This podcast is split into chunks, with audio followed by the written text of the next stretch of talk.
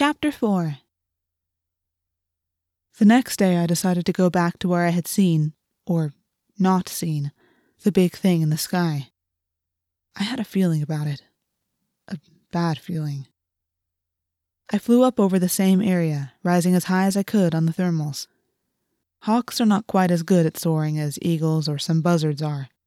Man, you should see the way a turkey buzzard can work those thermals. Awesome.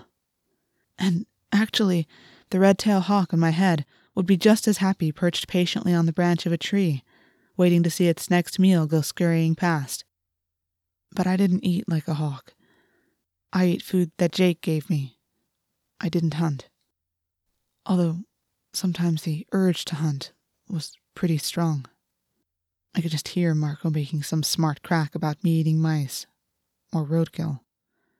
When you're in morph, it's hard to resist the animal's instincts. Jake found that out when he became a lizard. He glomped down a live spider before he got control of the lizard's instincts. I hadn't done that. Yet.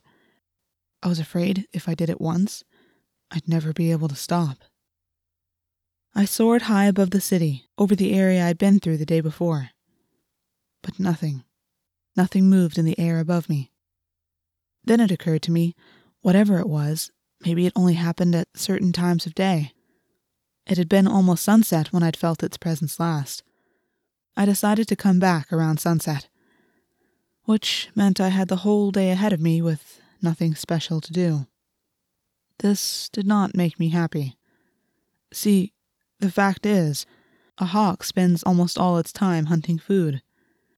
As for me, Tobias, when I hadn't been in school, I used to spend most of my free time watching TV, hanging out at the mall, doing homework, reading. All things it was difficult for me to do now. I missed school. Even though I had constantly been picked on by bullies. I didn't really miss my home, though. See, when my parents died, there was no one who really wanted me. I ended up being shunted back and forth between an uncle here and an aunt across the country. Neither of them really cared about me. I don't think they even missed me. I had arranged for Jake to leave a message with my uncle. We told him I had gone to stay with my aunt. Each of them, my uncle and my aunt, thought I was staying with the other. I had no idea how long that trick would hold up before one of them figured out I wasn't in either place. I guess when they realize it, they'll call the cops and report me as a runaway. Or maybe they won't even bother. So, what was I going to do with my day?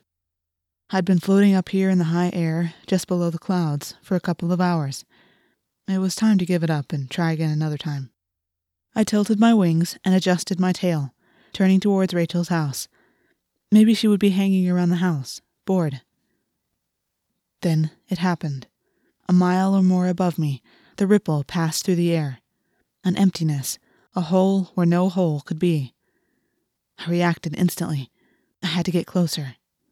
I flapped till my chest and shoulders were sore, but it was moving too fast and it was too high. It pulled away from me, a wave of air, a rippling of the fabric of the sky. It was moving in a different direction, though. It was moving toward the mountains. Then, a flight of geese on the move in a tight V formation. There were maybe a dozen of the big, determined geese, moving along at an amazing rate, powering their way through the air like they always do.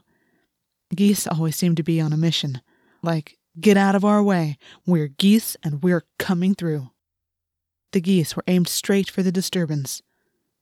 Suddenly, the lead goose folded like it had been hit by a truck. Its wings collapsed. But it did not fall. The crippled goose slid through the air. It slid horizontally, rolling and flopping like it was passing over the top of a racing train. Most of the other geese suffered the same fate. One or two peeled away in time, but geese are not real agile. The invisible waves smacked into the flight, and the geese were crushed. They were rolling and sliding along some unseen but solid surface. And everywhere the geese hit, I could catch little glimpses of steel gray metal the wave passed by. The geese fell in its wake, dead or crippled. It flew on, unconcerned. But then, why should the Yeerks care about a handful of geese? And that's what they were, I was certain. Yeerks. What I had seen, or not quite seen, was a Yeerk ship.